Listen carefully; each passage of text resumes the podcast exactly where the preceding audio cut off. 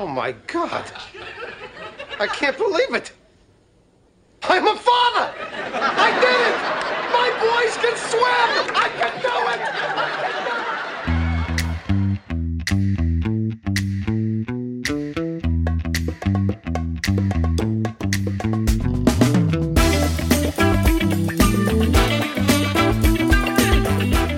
Welcome back to What You Will Learn. My name is Adam Ashton, And and, my my na- boys can swim. Your boys can swim. That's it. Your boys can swim, Astro. Congrats, mate. My name's Adam Jones. Haven't really tested the boys out yet, but I'm sure I'm hoping they're good swimmers That's right. because eventually everyone swims to the to the promised land one day and meets that final egg, and then comes out and uh, out, out of a mother, and then you enter this earth. That's right. So this book's what to expect when you're expecting Astro. Who's the author of it? That's right. Heidi uh, Murkoff, I think. Hides.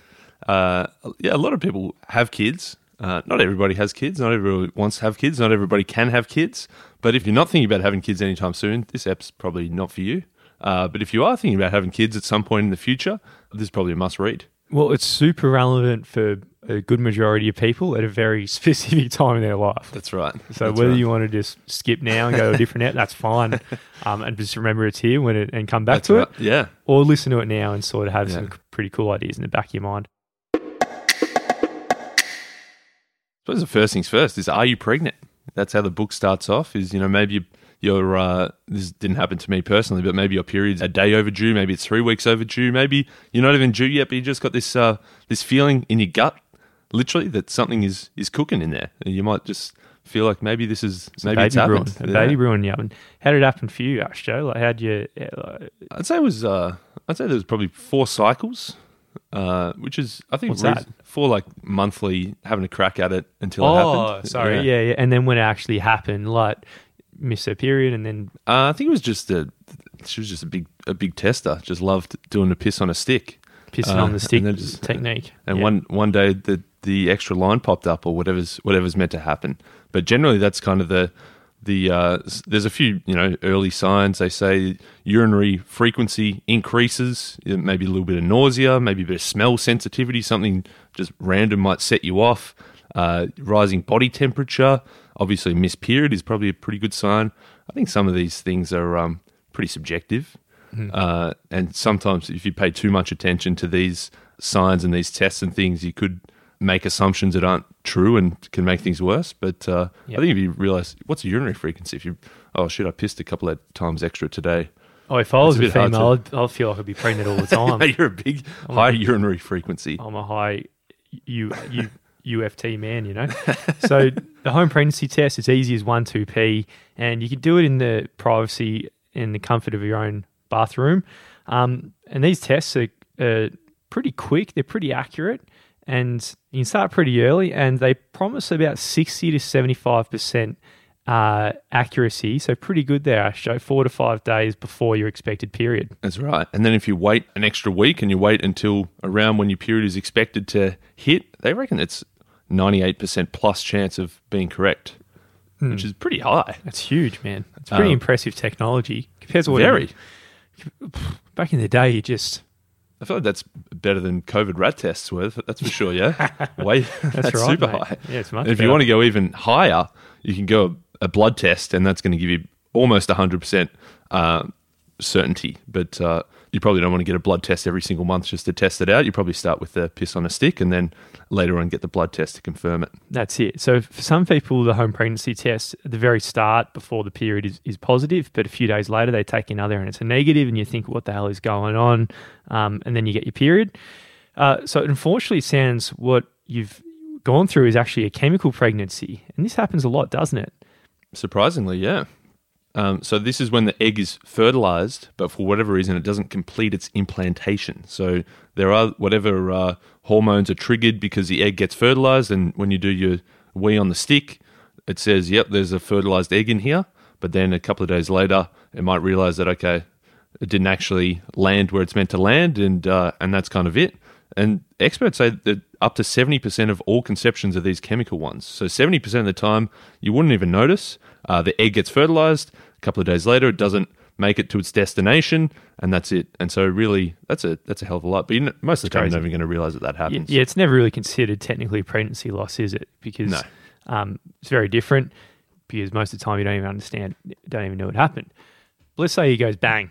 Ash show you, Alison. She she waves the magic stick Yeah. at you, and you what do you do? You got pretty excited. I was pretty nonchalant. Yeah, I can imagine that. it was It a- wouldn't have even hit home. You probably would have smiled and tried to. I was just, I was, I was It's only a bit of a hitting head a bit, obviously. yeah. it, for me, it definitely took a took a while to, to land, and which is probably it was probably the worst possible reaction when Alison was expecting fireworks, and I was just, oh, that's pretty cool. Oh god, I can so imagine that. but then you do it. You make your first appointment, and good prenatal care is one of the most important ingredients to making a healthy baby. Apparently, so yeah, don't delay. Um, as soon as you get the result, get straight to the practitioner, schedule the appointment, and um, get moving. That's right. I suppose to to you as a especially as a first timer, it's like the biggest thing that's ever happened. To the doc, they're probably like, oh yeah, I'd see three of these every day. But so it's probably not as exciting for them. Um, but it's still pretty exciting. Generally, in that first uh, visit, you know, say you've done your your wee test, they'll probably book book you in to do the blood test to confirm everything. They'll kind of give you the general do's and don'ts. Uh, there's a bunch of things you're not sort of supposed to eat. There's a bunch of things you probably should do. Uh, they'll order a whole bunch of other tests for you to do. They'll give you a bit of an outline saying, you know, in this week you should be doing this, in this week you should be doing this. And generally they'll say, okay, well, we'll try and do a bit of math here and work out if this is when your last period was and this is probably when it happened and then this is probably when it's due. And it's normally around 40 weeks of cooking in there, you know, somewhere between 37 and 41, but they'll give you that rough date of about a 40 week pregnancy. Yeah, nice one. very, interesting being a doctor and they're all excited. And I was speaking to a midwife a few weeks ago, and same thing for them. They do it three times a day. And but for there's so much emotion on the other end, and they're just nonchalant when they've done fifty of them. That's right. But for the medical practitioner, you might want to be looking at a one that um, matches with what you want. So, are they a good listener? Are they equally responsive to both you and the partner? Are they is a sense of humor a bit important for you? A bit of fun, a bit of lightness? Can they listen to your emotional concerns as well as your physical ones? So just get a sort of feel out if they're pretty good or if they're an absolute dud you need to move on from. Yeah, that's right. For our obstetrician, I read this book after testing her out, but I suppose we intuitively tested her out a little bit because you want to find one that kind of works. It's going to be they're going to be there in the most How stressful part of your life. How often? Like, how what's the Well, this is probably ties into one of these ones. Allison sees them at the moment every four weeks, and then every two weeks, and then eventually every week. Oh, so wow, you see them, really? you see them a hell of a lot. But then their rule is because of COVID. Apparently, I'm not allowed to go to the appointments. Even now? to- exactly. What? that was years ago, wasn't it? yeah? But uh, so I reckon that's a that's a bit of a sneaky one, and then uh, um, it's probably just easier. Just Dads are probably one. just a pain. in the- They're probably just useless in the room Oh, anyway. yeah. That's probably the more bigger reason. I'd say so. I'd say so. But then there's also other things you want to work out. You know, if you want to do a water birth, what are their views on that? What are their views on breastfeeding versus formula feeding? What are their views on induction of labor? What are their views on all these, you know, different types of routine testing that you want to do? Uh, do they take your emotional concerns as seriously as the physical ones? It's almost like a reverse job interview. Uh, it's obviously going to be pretty hard to find one that you like. We found a whole bunch that we didn't like. Um, yeah, a whole bunch of duds. A bunch of duds. there was two. There was probably two duds before we landed on the winner. Yeah. So the whole process really is once you get going, you got something in the oven. You say, "Hey, there's something cooking in there," and then from there, it's a bunch of tests. And one of the first ones is your first ultrasound around seven to eight week mark, and you can have the optional of an internal ultrasound. And I can imagine this would be pretty weird. I show you got a, like, what a little worm basically just Yeah. squealing around there. Yeah, Is it looking much more like a sperm or a human at this stage? It's very much looking like an enlarged sperm, definitely. Yeah, just like a little a bulb and a little Big tail shot. on it. that's and that's kind of well, it, I think it was like uh, eight millimeters or something at that Yeah, point. wow. Uh, oh, Jesus. And uh, so small, man. and it had the even like and that at that point it's got the little heartbeat, so the little worm's just like pulsing. Oh. So it's a very strange one. Uh, so you kind of find out probably you know two weeks after conception when your period's due, I guess, is when you find out, and then a, a month or so after that is when you go for this little worm test and you see the little heartbeat and they measure and they say, "Yep, cool, it's it's, it's definitely there. Everything's in the right spot." There's not a whole bunch they can do really at that point other than see that it's there. And the next one you've got is uh, an NIPT, non-invasive prenatal screening, which is basically a blood test. Uh, there's a whole bunch of things you can find out there. You can find out a bunch of uh, potential risks or abnormalities, uh, a bunch of like chromosomal type diseases like you know Down syndrome or things like that. That uh, I think there's three major ones that they kind of test for, and then at that point, if you want, you can also find out uh, if it's a, a boy or a girl. Now, 10 to 13 weeks is the ultrasound. So the NT scan, uh, the nuchal translucency screening test, lets you know the risk uh, even further that they might have. Then the next level of ultrasound is is 10 weeks after that. So the level two ultrasound, well, we're 18 to 22 weeks, the thing's been cooking a bit longer. You're no longer a little worm. That's You're, right. uh, what size are you now, Asho? Uh, I think you're probably around uh, almost like eggplant size at, at that Oh, point, wow. which is pretty large. Uh, It's probably what, a thousand. X at least?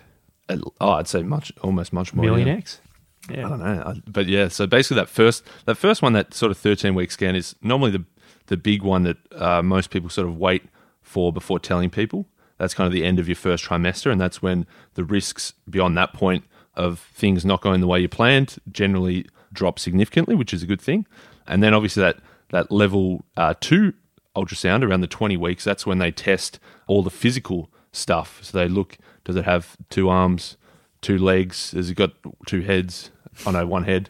uh, and they can even, it's kind of crazy from that point. They can see like the four chambers of the heart. They can see the blood flowing through different areas. They can see the kidneys. They can see the liver. They can see uh, all sorts of stuff that is just bizarre on something so small. And uh, inside of you, you can see it all happening.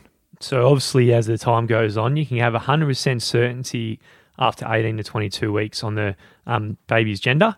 I'm guessing right now you're going to see a little willy flopping around or a um, little vagina. That's right. That's right. You'd, uh, yeah, you either see something flapping in the breeze or nothing flapping in the breeze, I guess. Yeah, yeah, I guess that's the difference there to figure it out. But then you can figure out what the sex is, um, and then throw the gender reveal party. that's right. That's right. Uh, if you want, you, a lot of people keep it a surprise as well until it pops out, and then you find out at, on that day. Uh, one one final sort of uh, optional type of testing is like genetic screening. You might worry if uh, if you think back to uh, what high school maths, high school biology, sorry, where you've got uh, the Punnett squares and you've got the dominant and recessive genes, and you got to you kind of want to think, oh, does it have blue eyes or brown eyes? It's probably it's probably more like, okay, is it is it a chance of getting this potential disease? So think about it. There's like uh, 300 potential diseases that these tests can test for, and it's obviously only if both parents carry this as a recessive gene, then there's kind of like a 25% chance that that's the one that pops out. So, mate, we did this test and I, we found out there was nothing the same, like no crossovers. So we're we're kind of in the clear. But Allison had four things. I had two things. I don't know if this is uh, stuff. I, I don't even know what this is. Allison had a was a carrier of of uh, 21 hydroxylase deficient congenital adrenal hyperplasia. Uh, Jesus. I was a carrier of WNT 10A related. Jesus, Like, so- your sound, your one sounds much, much worse than uh, Allison's. and then uh, it was kind of weird because then we like through this you pay for the test and then you have like a consult at the end. And then uh, it was like a half an hour thing and the woman was like okay so do you want to talk about these? And she kind of explained each one. And she's like do you have any questions? And we're like well, not really like we'd have questions if there was like crossover but I don't care what WNT 10A yeah, is just if tell I me don't what have it, it and the she kid's just tell you what it it means, or she just sort of they just say, just told, almost like she wanted us to ask more questions, but we're like, well, we don't have it, and the kid's not going to have it, so we Just move on. It Yeah. was a quick. It was one of the quickest appointments she's ever ever had. I yeah, reckon. she's cash in the bank for her. That's right. All right. So up until this point, you you've you've had it brewing. Um, you got the initial details. You're speaking to the practitioners, and um, now we're going to talk a little bit about the things to sort of just make sure that the cooking period is is um, as successful as possible because that oven needs to be um, you could say optimally optimally fine tuned for what the, the, the cooking of the, uh, the, the the steak is. That's that's right. Lasagna. The bun. The bun. That's better. There's a few obviously sort of risk profiles. You know that may increase risks of certain things. For example, one they say in the book is obesity. In that most overweight moms it's going to be completely safe pregnancies and completely health babies. But having a, a whole bunch of extra weight does increase the possibilities of certain complications like miscarriage, birth defects, stillbirth, preterm birth, high blood pressure, gestational diabetes. And then there's also kind of just the physical things of if you're very large and then you get pregnant and you become even larger, uh, it's just going to be very uncomfortable. It's kind of like the once you are there's going to be all those potential things for you like extra backache varicose veins swelling heartburn all these types of things. But kind of once you're pregnant there's not a whole bunch you can do. In fact you've got to eat more uh, Yeah. during pregnancy because you not only have to feed yourself you need to feed this thing that's growing at a million x or whatever we said. Uh, so you can't think oh i'm pregnant now so i'm going to i'm going to lose weight. It just doesn't really work like that. You got to get to your optimal weight and then once you're pregnant it's kind of that's it. That's it. And the other end of the spectrum's um, also potentially not not ideal. Or for the most part, it's fine, but for, for some, it's not ideal, and that's being uh, too underweight. And um, if you're on the super skinny side, so say 18.5 BMI or less, you probably want to start filling up your plates a fair bit more. You know, probably before you have the kid and during the pregnancy as well, because you because you want to be putting all that extra weight on top, so you've actually got a healthy weight for during the trial birth. Uh, this book was like basically written as like a FAQ Q and A style. You know, another question is, you know, I was diagnosed with depression a few years ago. I've been on antidepressants ever since. Now that I'm pregnant, should I stop the meds? That's basically ask your doctor. Most of the time, it's completely fine. In fact, in almost all circumstances, it's completely fine. But of course, just ask ask a doctor on that one. Now, the bigger another big question that pops up all the time is around about age. Um, obviously, I'd say the well, not me. It is objectively the average age of having kids is is increasing as we go forward, and people are um, you know focusing on their professional lives a bit more before kids, and it is a big growing cohort of the population of who are having kids later and later. and uh, it's not a major issue either. It's as you say, everyone's doing it. I think uh, genetically, don't they say like the peak is like 16 years old or something, which is uh, obviously not a thing that most people these days are doing. And it's not all downhill. It's not like once you turn 35, once you turn 40, or even once you turn 45. It's not saying it's it's all downhill, but there are increased risks. For example, one that they spell out is the risks of having Down syndrome. It's about one in 1200 if you're 25 years old. It goes up a bit to one in 300 for 35 year olds. It goes up to one in 35 for 45 year olds. So it's not saying that, obviously, that's just all statistics and stuff. Uh, also, the age of the father uh, has a bit to do with that as well. And so it's just the, the risks increase the older you get. And in addition, older mums are more likely to um, pop out twins, have an increased risk of miscarriage by a short amount, and the labour and delivery on average is going to be probably slightly longer and a little bit more complicated than it would be otherwise, with the need for a C section much higher for older mums as well. So that's kind of the risk profiles going into it, uh, things you might need to think about. Then it's like, okay, well, what, what about your lifestyle during it? Um, can you disinfect the bathroom or do you have to put the chemicals away? Can you have that pre dinner cocktail or does it have to wait until after the delivery? What about picking up dog turds or cleaning the cat litter? Uh, what about all these things? And the, she answers all of these in the in the book now. Yeah, that's it. So, firstly, working out. Actually, what she's saying is working out is not only a can do, but it's something you should do. You should be going out there getting some pretty decent exercise as much as you possibly can. Hey, Yeah, you don't want to overdo it, but you kind of don't want to. You don't want to, you know, exercise until you until you drop and that it's so painful. You also don't want to just sit around and do nothing. I think you just want to keep fit and healthy. You're about to go through some pretty serious action uh, in you know eight and a half months' time. That you want to kind of keep your strength up. that's it. Um, there was a there's a funny Curb Your Enthusiasm episode uh, about a woman on a treadmill who was pregnant, but Yeah. that's uh, what, what it was just funny. she was fine. She Oh, was working really hard, and Larry David was like, "What the hell are you doing? It's you're putting some extreme. You know, you're bouncing that thing up and down, but it was fine." Yeah, yeah. Well, there you go. Well, there's a lot. I think um, even in the ballet, there's uh, still a lot of pregnant Mm. mums who are just still going pretty late. Like my um, uneducated brain thinks there's a, yeah, like the Curb Your Enthusiasm. There's a baby just jumping up and Popping down, around, and yeah. popping around, and getting crashed against the walls and all that. But it just doesn't work like that, does it? I think they're pretty. Yeah, they're pretty well tucked in. I guess. Pretty tucked in. Uh, another question. You know, I drink coffee. It keeps me going all day. Do I have to give up caffeine altogether while I'm pregnant? Uh, she says you don't have to hand in the card altogether, but you probably need to. If you're going too hard, you probably need to cut it back. She says most evidence suggests that drinking up to about 200 milligrams of caffeine a day is perfectly safe. So basically, you can have one coffee a day without issues. Again, I'm sure there's plenty of people that say, "No, you shouldn't be doing it at all." Um, there's probably plenty of people that do more than one a day, and everything turns out fine. That's just what the stats say. Mate, I saw one ad pop up on Facebook actually, a new report. Uh, drinking caffeine uh, during pregnancy can stunt your child's growth. I was like, I, I wanted a tall one. I think it's. I was been on the on the one coffee a day. We could be in for a shorty, but I Little don't. shorty. Yeah. yeah, I don't, I don't know how uh, how they did that study though. I just read the headline. I Oh, didn't read mate, I'm that. sure the caffeine industry will get out there and reverse that one. They'll do some new research. Oh, new new research funded by uh, Nescafe has found that And I'll uh, tell you what, they it- become giants. I'll tell you which one will be more popular once it goes out. The people who like coffee will probably choose the one That's that right. Nescafe comes up with. That's right.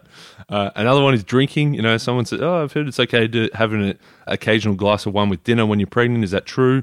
The author says there's no research to support that the occasional glass of alcohol is safe. So there's no research to say that it's safe. A whole bunch of people, the Surgeon General, the CDC, the ACOG, the AAP, don't know who they are, but they say that it's not safe and you shouldn't do it. I suppose personal preference. Uh, If it was me, I probably wouldn't be drinking, but I know a few friends that do. So uh, there you go. There you go. Smoking, you can imagine it's not a good one. And it isn't. I think back in the day, everyone was. I think I always had a bit of fumes going around my um, my little tomb when I was getting cooked up. But I think it was pretty common back in the day. But these days, there's plenty of research to show it's just not good. Um, when you do it, the actual fetus is confined in a smoke-filled womb. So somehow the smoke, Is it a metaphorical smoke or actual smoke? yeah, It just it goes in and you just it does. It smoke. just stays in the uh, gaseous form, even through the bloodstream. Apparently, But yeah, she says that there's no evidence that smoking before pregnancy is going to have any issues. But obviously during pregnancy, you probably want to cut that back if you can. In fact, cutting it all together, and that goes for the mums and the dads. Even if the dads say, "Oh no, just smoke away," there's still all the things that come back with you. The uh, uh, even though the smoke's not there, you still get a few chemicals on the breath. If you're giving them a little smooch at night, Yeah. you're probably sending a bit of uh, cigarette toxins their way. Mate, I'm going to go out on a limb, and I'm not a medical person, but I'll make the call. I reckon, like, don't you reckon vapes? You throw vapes in this Yeah. category. Vapes are like people just smoking vapes because the research just hasn't caught up to what ciggies has right That's now. right. But it can't be good when someone quits and. sorry, for Shane. He's not listening, but he's he's on. He's just constantly on a vape because Yeah. he quit smoking, and it's just turned into twenty four seven exercise now. It can't be good. It can't be, can it? As you say, probably in 10 years we'll find out, oh, yeah, vapes are probably no good, hey? Yeah, no, hundred percent. Next, man, we've got um, microwave meals, so Youfoodz and whatnot, which Mm. I've got now. It's uh, pretty convenient. Just get the Mm. microwave meal out. I reckon there's a bit of research coming on this to say it's pretty shit. Up until this point, microwave away, mum. She says Yeah. it's fine. Microwaves are cool. Yeah, she says you probably don't want to, you know, putting Glad wrap on and heating it up and melting it to the point where then you're basically consuming Yeah, Glad wrap. Glad wrap. But you, uh, if you've got like a microwave safe BPA free container, you're probably fine on the on the microwave front. The other one they say is the family cat. You know, there's toxoplasmosis. I remember hearing that on Joe Rogan about toxoplasmosis and uh, all that stuff. And basically, anyone who's got a cat's pretty much probably got it by now. So if you got a cat and you got toxo, well, what is it, it? You got it. What actually is toxoplasmosis? Uh, Something that's I not good? No, I think it's like so. Cats give it to uh, mice, and then the mice instead of being normally they get repelled by the scent of cat piss, so they stay away from cats. Hmm. They get sexually attracted to the smell of cat piss, so then they go towards the cat piss, and then the cat eats them. So, what are you saying when you got toxo, you you like cat piss or something? No, Um, what is it? Then it just it crosses over to humans. I think it's like linked with like increased risk taking behavior, and there's probably some just bad shit floating around in you, but Gotcha. not too bad that you're going to get eaten by a cat or anything like that. Yeah. Alison extended this one out. She said, "Oh, I heard as well you're not meant to pick up dog poo." And I don't know if that's. I think that's horseshit. I don't know, but basically, I've been picking up Charlie's turds for six months, and I've got Oh, another three well months left played, before she she did it well. I was like, okay, yeah, I well guess so. played. and then if that's when there's a baby out, she'll she'll probably extend it as well. Oh yeah, You'll- she's you'll like, oh yeah, away. I got to recover. Uh, you know, so you got to do another month. Oh, I'm still breastfeeding, so you got to do another couple of months, and then Oh, she'll good. extend it out, and then it'll be time for the next one, and then I'll have to do another nine months. And Yep. I think I'm just picking up dog turds for the rest of my life Yeah, I think you've uh, signed, sealed, and delivered. she also talks about um, eating because, not surprisingly, food is what goes into making the baby. It doesn't just come out of thin air. It's actually somehow the food translates into it. So, eating excellent is, is really important and, and improving the, the chances of a comfortable and healthy pregnancy. There's probably in terms of dieting stuff, it's kind of the obvious stuff that you should be doing for yourself anyway. You know, eat as much good stuff as you can, reduce all the bad stuff. Pretty kind of- common kind of- sense, eh? So, so was that lean protein, calcium rich foods, whole grains, fruit, veg, healthy fats, you know? Sounds pretty normal, yeah. She just says a few things. Obviously, the leftovers I know is generally like you should kind of refrigerate as quickly as possible and then reheat it uh, to make sure you kill anything that's brewing. And you probably eat it a day later. But if it's been sitting in the fridge for four days, you probably don't don't do that. Uh, if there's something frozen that's kind of was frozen, then it defrosted, and then it refroze. Probably stay away from that. There's a few things, uh, a few rules they probably recommend as well. Raw eggs, uh, don't eat runny eggs. Don't eat raw fish. Uh, if you're cooking steaks, cook it pretty well. Alfalfa is a bad one, like sprouts that can have bacteria and stuff. There's basically uh, the risks there is around listeria, which I think the stats are like eight people in Australia get it every year or something. So it's Oh, close to zero. extremely, extremely low. But the thing is, if you do get it whilst pregnant, because your immune system's suppressed, it's, it can be very bad for you and the baby. So she says there's a few things you could probably cut out: uh, deli meats, cold smoked fish, soft cheeses, unpasteurized milk. As I said, raw meat, raw eggs, uh, raw fish, unwashed vegetables, that type of stuff is, are things that you should probably avoid whilst pregnant. Again, I know a few friends that thought, oh, yeah, I'll get rid of the, the ham for, and then a few months later, they're like, oh, it should be all right. But Oh, you know. find that research again Yeah, that's Ham's right. fine. The ham industry uh, Who was that from? put out a study. from um, who, who, who makes I ham? Don. Don. Is Don's good? just hot dog, just a pregnant lady eating a hot, smacking down a hot dog. So- Open up that research. Yeah, again, it's probably a uh, uh, a personal preference there, but again, the, the research says probably steer steer clear for a couple of months of that sort of stuff.